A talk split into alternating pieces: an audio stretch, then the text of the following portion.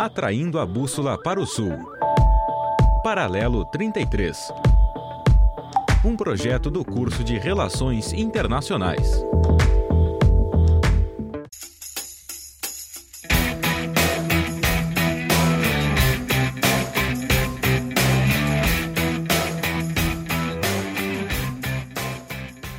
Oi, pessoal, eu sou a Larissa e sejam muito bem-vindos ao programa Paralelo 33, um projeto do curso e do programa de pós-graduação em Relações Internacionais da UFSM. O tema do nosso programa de hoje é o da gastrodiplomacia, ou seja, da utilização de técnicas de cozinha, de pratos típicos, de ingredientes nativos e de tudo que envolve a alimentação como ferramentas diplomáticas dos países.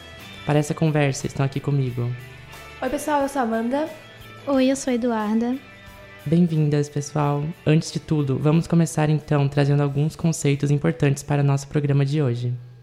Bom, em primeiro lugar, o que é diplomacia? A diplomacia existe para estabelecer e desenvolver as relações pacíficas entre os governos de diferentes países. E ela pode ser entendida como uma ferramenta dedicada a planejar e executar a política externa por meio da atuação de diplomatas. As funções tradicionais da diplomacia são as tarefas de negociar, informar e representar os países, mas também de promover o comércio exterior. No Brasil, o cargo de diplomata é um cargo público ligado ao órgão do Ministério das Relações Exteriores, MRE, chamado de Itamaraty. Eles são encarregados de realizar as chamadas missões diplomáticas, onde são enviados aos consulados e às embaixadas brasileiras no exterior para poder representar o país e também os seus interesses.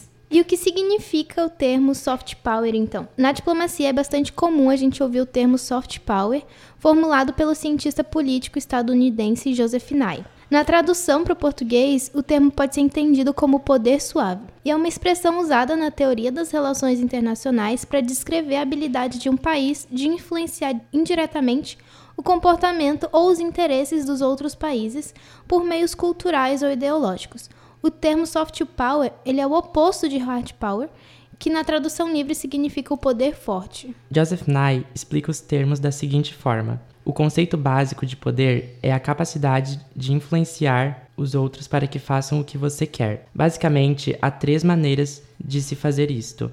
Uma delas é ameaçá-los com porretes, a segunda é recompensá-los com cenouras e a terceira é atraí-los ou cooptá-los para que queiram o mesmo que você.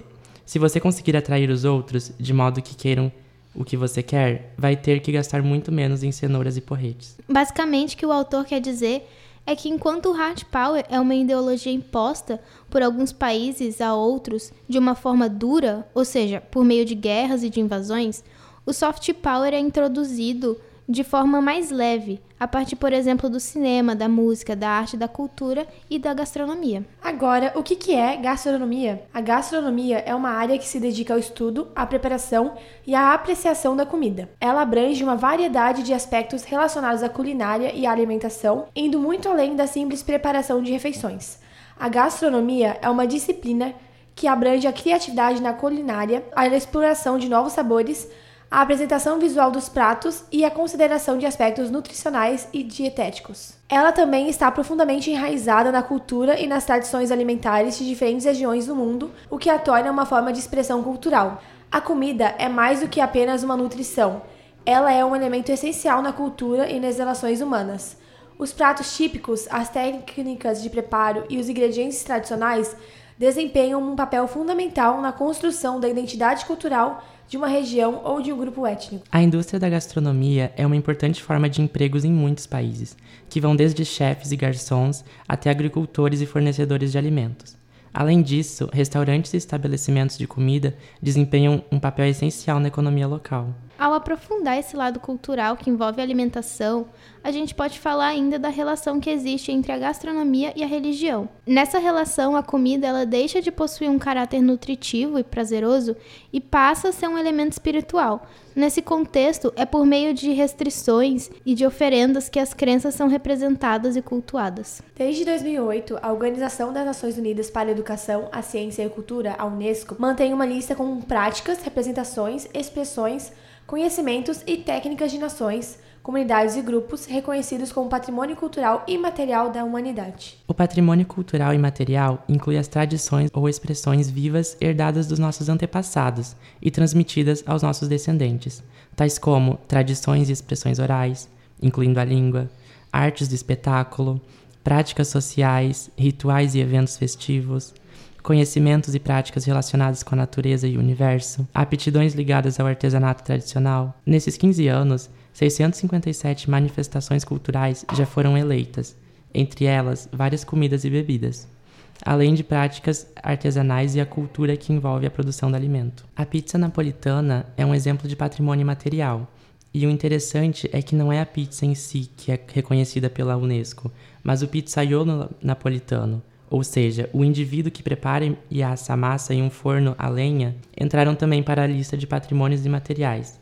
Em 2020, as formas como são produzidas e consumidos os alimentos feitos a partir de sêmula de trigo durante duro triturado na Argélia, na Mauritânia, no Marrocos e na Tunísia. Em 2005, as chamadas comidas baianas, feitas com azeite de dendê e ligadas ao culto dos orixás, foram consideradas bens culturais e materiais do Brasil. O acarajé, o bolinho frito preparado a partir de feijão fradinho, é certamente o exemplo mais conhecido e celebrado desse tipo de cozinha. Outros exemplos de patrimônios imateriais são o kimchi, alimento tradicional na culinária dos, das Coreias do Sul e do Norte, o ashoku, a culinária tradicional do Japão, que promove o uso de ingredientes locais naturais, como arroz, peixes e vegetais, respeitando as estações do ano, e também o famoso pão-folha árabe, que também já foi listado como um bem imaterial por representar a culinária armênia e por ser parte integrante da cultura de países como Azerbaijão, Irã, Cazaquistão, Quirguistão e Turquia. De acordo com o professor de gastronomia Robert Kenzo Falk, a gastrodiplomacia tem um envolvimento direto dos governos que procura expor a gastronomia de um determinado país como atrativo de destino turístico. Com isso, movimenta toda uma cadeia, não só turística, mas de alimentação, que envolve logística, produção, toda a parte de distribuição, consumo e exposição desses produtos a um público externo. De maneira resumida, a diplomacia da gastronomia, ou gastrodiplomacia, nada mais é do que uma estratégia em que a culinária e a comida de um país são usadas para promover a sua imagem e influência no mundo. Isso envolve compartilhar a comida, receitas e tradições culinárias do país com outras nações como uma forma de construir relacionamentos e melhorar sua reputação internacional o uso da comida como uma ferramenta de diplomacia para fortalecer laços culturais e políticos com outros países. O conceito de gastrodiplomacia surge na Tailândia, sendo o primeiro país a utilizá-la através do programa Global Thai, que tinha como objetivo expandir o número de restaurantes tailandeses pelo mundo, tornando a sua culinária difundida e, consequentemente, incentivando o turismo no país e seu relacionamento com outras nações. Pois é, entretanto, quando pensamos em países que fortemente utilizam da culinária para expandir seu soft power, não podemos deixar de citar os Estados Unidos e a influência do fast food de hambúrguer, batata frita, frango frito, hot dog, entre outros.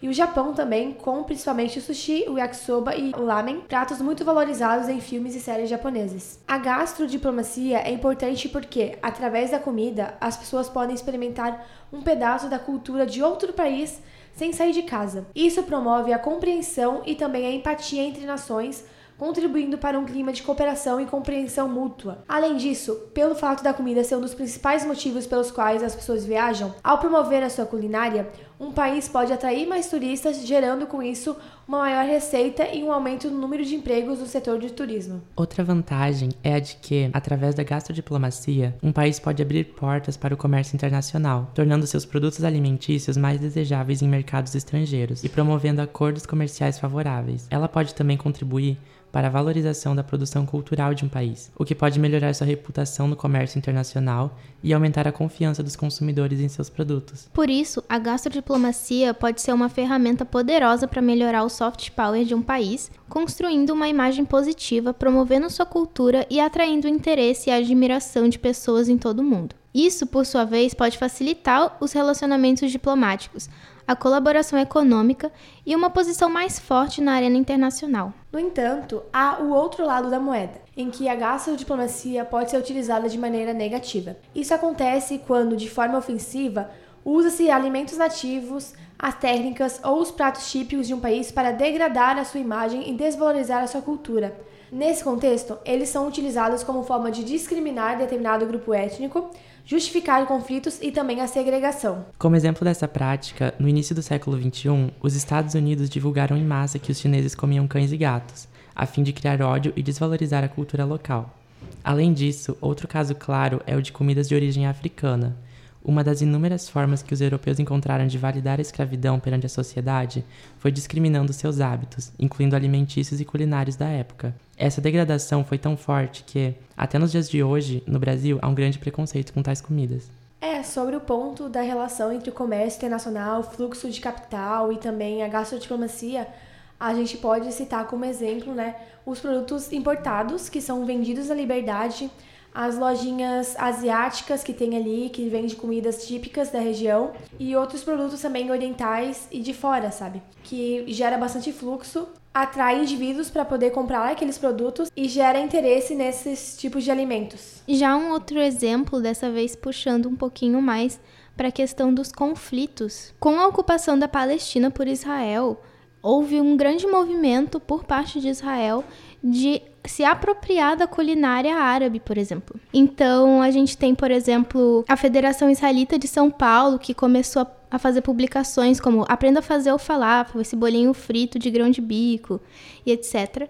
É, então, se apropriando da culinária árabe. Outro exemplo é a questão do hummus, que também faz parte da culinária árabe, mas estava sendo reivindicado por Israel como culinária israelita. E por causa disso, o Líbano resolveu então processar Israel e também pedir para a União Europeia considerar o hummus como uma comida libanesa. Os dois pedidos foram rejeitados e o que aconteceu foi que o Líbano, então, ele produziu duas toneladas de hummus para entrar no Guinness, o livro de recordes, e em resposta a isso, Israel produziu 4 toneladas de humus também. Então, é um claro exemplo de como a comida ela também pode ser uma ferramenta de disputa entre os países e de conflitos políticos. Outra coisa que a gente pode pensar a partir desse tema é de como, por exemplo, quando tiveram as migrações aqui no Brasil de europeus e tal, como isso já foi pensado por eles, isso muito muito antes, né? Porque a gastrodiplomacia vem ganhando destaque nos dias de hoje, mas desde aquela época a gente pode ver como tudo já tinha sido articulado quando começaram as migrações para cá, para o Brasil e para outros países da América Latina, com o objetivo de embranquecer a população, como isso foi feito também através da culinária, né? Trazendo aquela culinária que até os dias de hoje a gente vê como uma coisa gourmet, como uma coisa melhor, uma coisa mais cara. Como acontece essa supervalorização e, querendo ou não, é uma forma de soft power, né? Desses países. E após essa contextualização geral, chamamos o nosso quadro Sons Austrais, no qual trazemos músicas que as relacionam com o tema do programa. Sons Austrais. A nossa primeira música de hoje se chama Você Já Foi à Bahia, de Dorival Caymmi.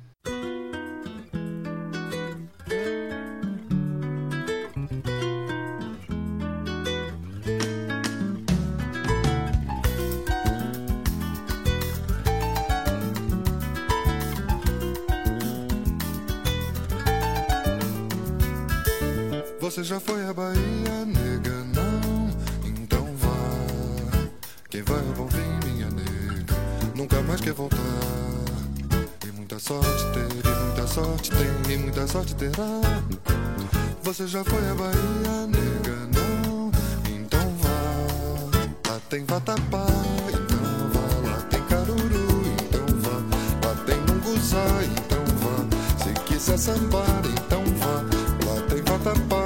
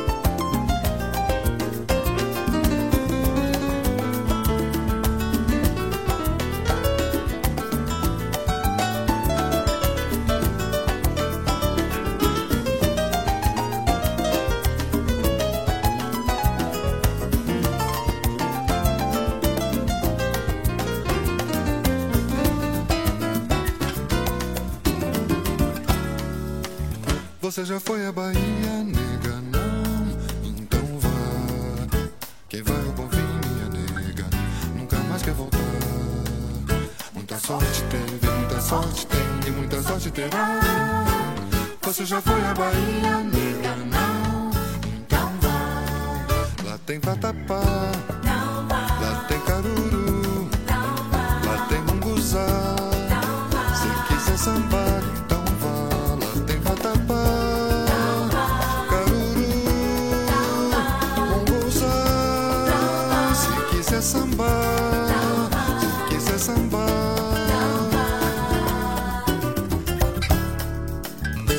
já foi à Bahia, nega?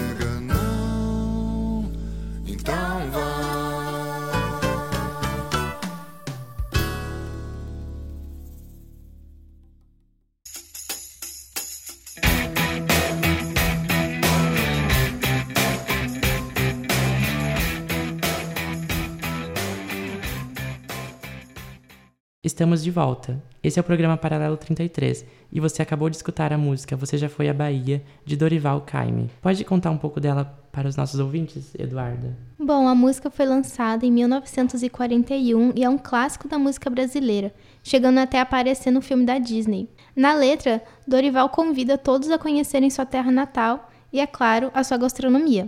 Ele canta: Você já foi à Bahia, nega? Não? Então vai lá. Lá tem vatapá, então vai lá. Lá tem caruru, então vá. Lá tem mugunzá, então vá. E se quiser sambar, então vá. Outra música que pode ser relacionada com nossa conversa de hoje é a Yes, Nós Temos Bananas, do Ney Mato Grosso.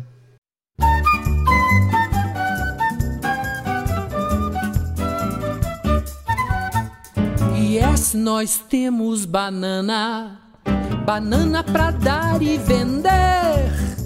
Banana menina, tem vitamina, banana engorda e faz crescer. Yes, nós temos banana, banana pra dar e vender. Banana menina, tem vitamina, banana engorda e faz crescer.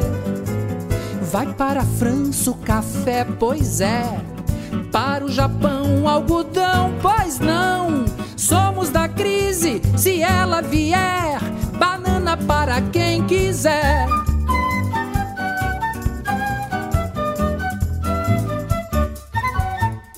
Yes, nós temos banana. Banana pra dar e vender. Banana menina, tem vitamina. Banana engorda e faz crescer. Yes, nós temos banana. Banana pra dar e vender. Banana menina, tem vitamina. Banana engorda e faz crescer.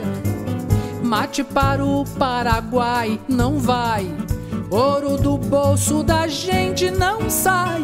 Velho ou menino, homem ou mulher, banana para quem quiser. Mate para o Paraguai não vai. Ouro do bolso da gente não sai. Velho ou menino, homem ou mulher,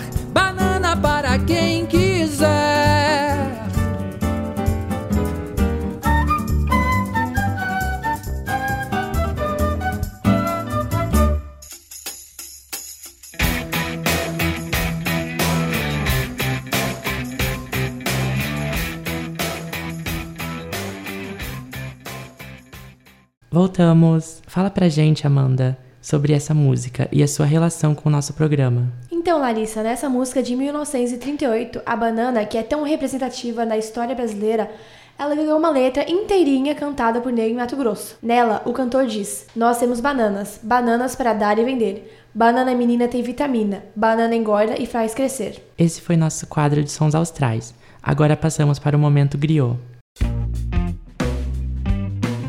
Momento griot. O Momento Griot traz dicas relacionadas com os temas do programa. Amanda e Eduarda, falem para o pessoal quais as recomendações culturais de hoje. Bom, a primeira recomendação que temos para hoje é a série documental Sal, Gordura, Acidez e Calor, da Netflix. Essa série é baseada no livro da chefe e pesquisadora culinária Samin Norshat. A autora, ao defender que uma boa comida se faz com a mistura desses quatro elementos, sal, gordura, acidez e calor, viajou para os quatro países que representam cada um deles. Para o episódio relacionado ao sal, por exemplo, ela viaja ao Japão. Já para o da gordura, ela foi à Itália. O episódio dedicado à acidez se passa no México, enquanto o de calor nos Estados Unidos.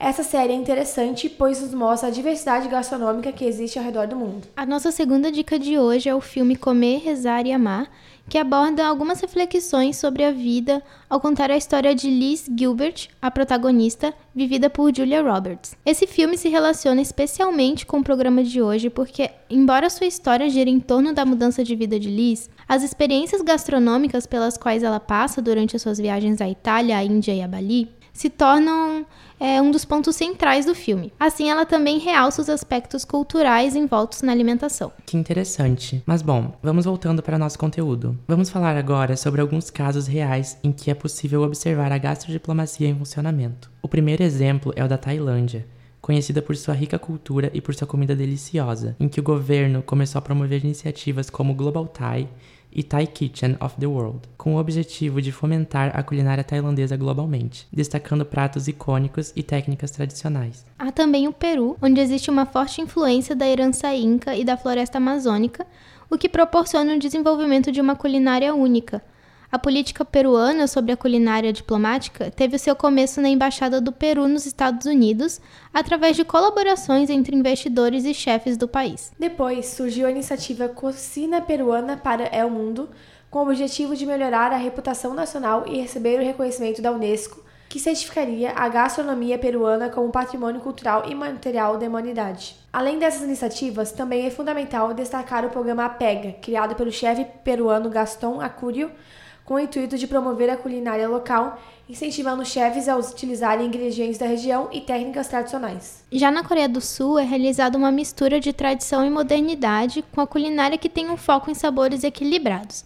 E na tentativa de diminuir a confusão entre a cultura sul-coreana e a japonesa, eles criaram iniciativas como o Global Hansik e Bibimbap Backpackers, para disseminar a comida coreana pelo mundo, destacando o famoso prato bibimbap. Em seu livro, Paul Hawker menciona a estratégia usada em Taiwan, que foi de sediar festivais gastronômicos internacionais e incentivar a participação de chefes taiwaneses em competições internacionais. A Indonésia, por outro lado, adotou uma abordagem diferente para sua gastrodiplomacia e promoveu sua culinária por meio de eventos e programas organizados em embaixadas estrangeiras para divulgar sua gastronomia. Os Estados Unidos, por sua vez, reconheceram a importância da diplomacia culinária, como indicado por Natalie Jones, que afirmou que a comida é crucial porque as negociações difíceis acontecem na mesa de jantar. Por isso, em 2012, lançaram a campanha Iniciativa de Parcerias da Culinária Diplomática com o objetivo de fortalecer as relações bilaterais por meio da gastronomia. Sam Shapley Sokol, escritor e pesquisador que analisa o papel da comida na diplomacia,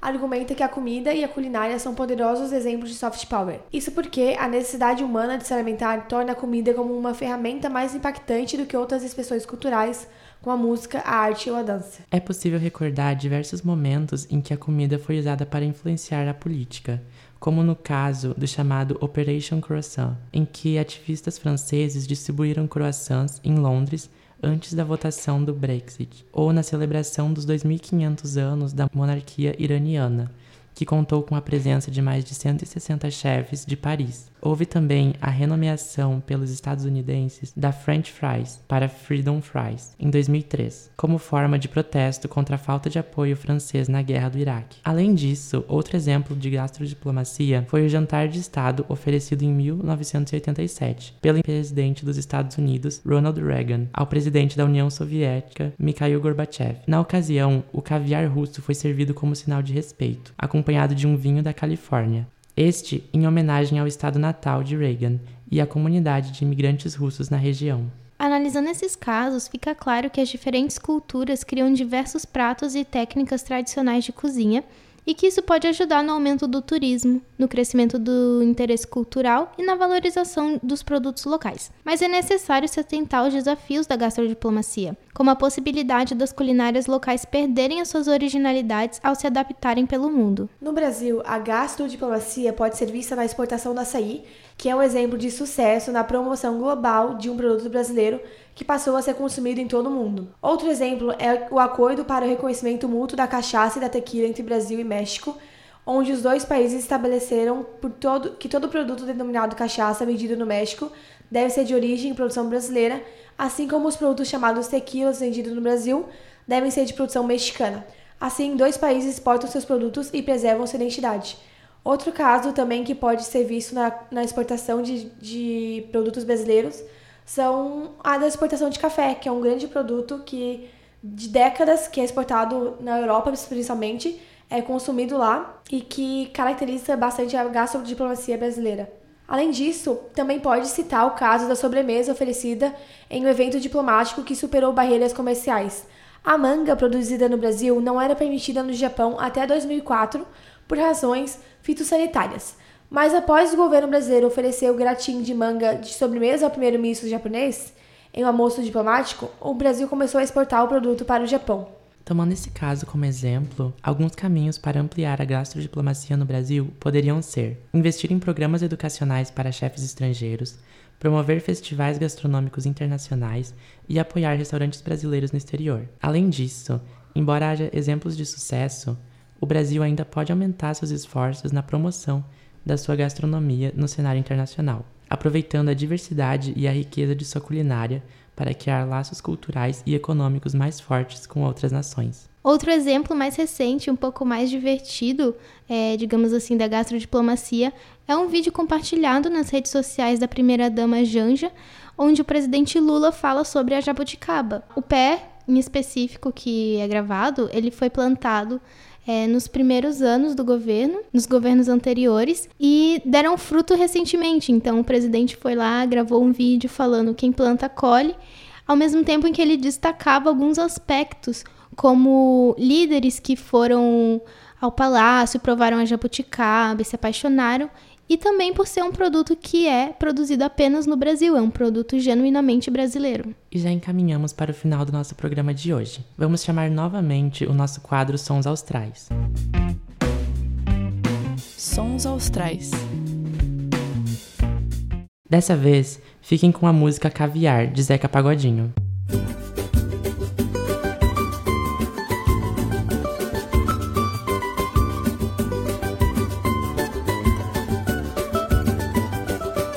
Você sabe o que é caviar? Nunca vi nem comi, eu só ouço falar. Você sabe o que é caviar? Nunca vi nem comi, eu só ouço falar. Caviar é comida de rico. Curioso fico, só sei que se come. Na mesa de poucos, partura doidado. Mas se olhar pro lado, depara com a fome. Sou mais ovo frito, farofa e torresmo. Pois na minha casa é o que mais se consome. Por isso, se alguém vier me perguntar o que é caviar, só conheço de nome. Você sabe o que é caviar? Mas você sabe o que é caviar? E geralmente quem come esse prato tem bala na agulha, não é qualquer um. Quem sou eu pra tirar essa chifra? Se vivo na vala pescando mussum. Mesmo assim não reclamo da vida, apesar de sofrida consigo levar. Um dia eu acerto numa loteria e desce guaria, até posso provar, você sabe. Você sabe o que é caviar. É, mas você sabe o que é caviar. Caviar é comida de rico. Curioso fico, só sei que se come. Na mesa de poucos, fartura doidado. Mas se olhar pro lado, depara com a fome. Sou mais ovo frito, farofa e torresmo. Pois lá minha casa é o que mais se consome. Por isso, se alguém vier me perguntar o que é caviar, você sabe o que é caviar. Mas você sabe o que é caviar. Geralmente quem come esse prato tem bala na agulha, não é qualquer um. Quem sou eu pra tirar essa chifra? Se vivo na vala pescando mussum. Mesmo assim não reclamo da vida, apesar de sofrida consigo levar. Um dia eu acerto numa loteria e desce guaria, até posso provar, você sabe. Você sabe o que é caviar.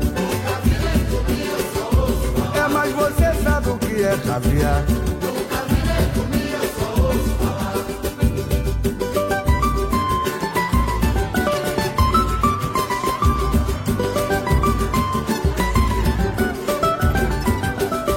Você sabe o que é caviar?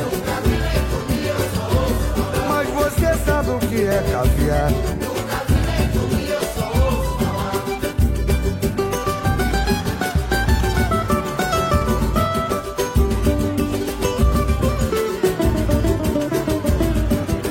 Mas você sabe o que é caviar?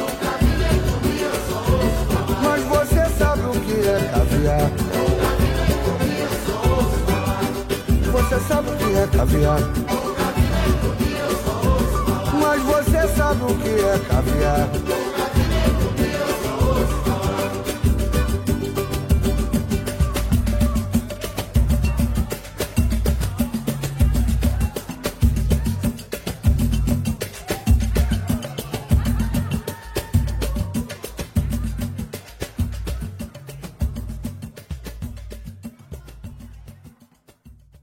Estamos de volta e você está ouvindo Paralelo 33. Eduarda, como essa música se relaciona com o nosso tema?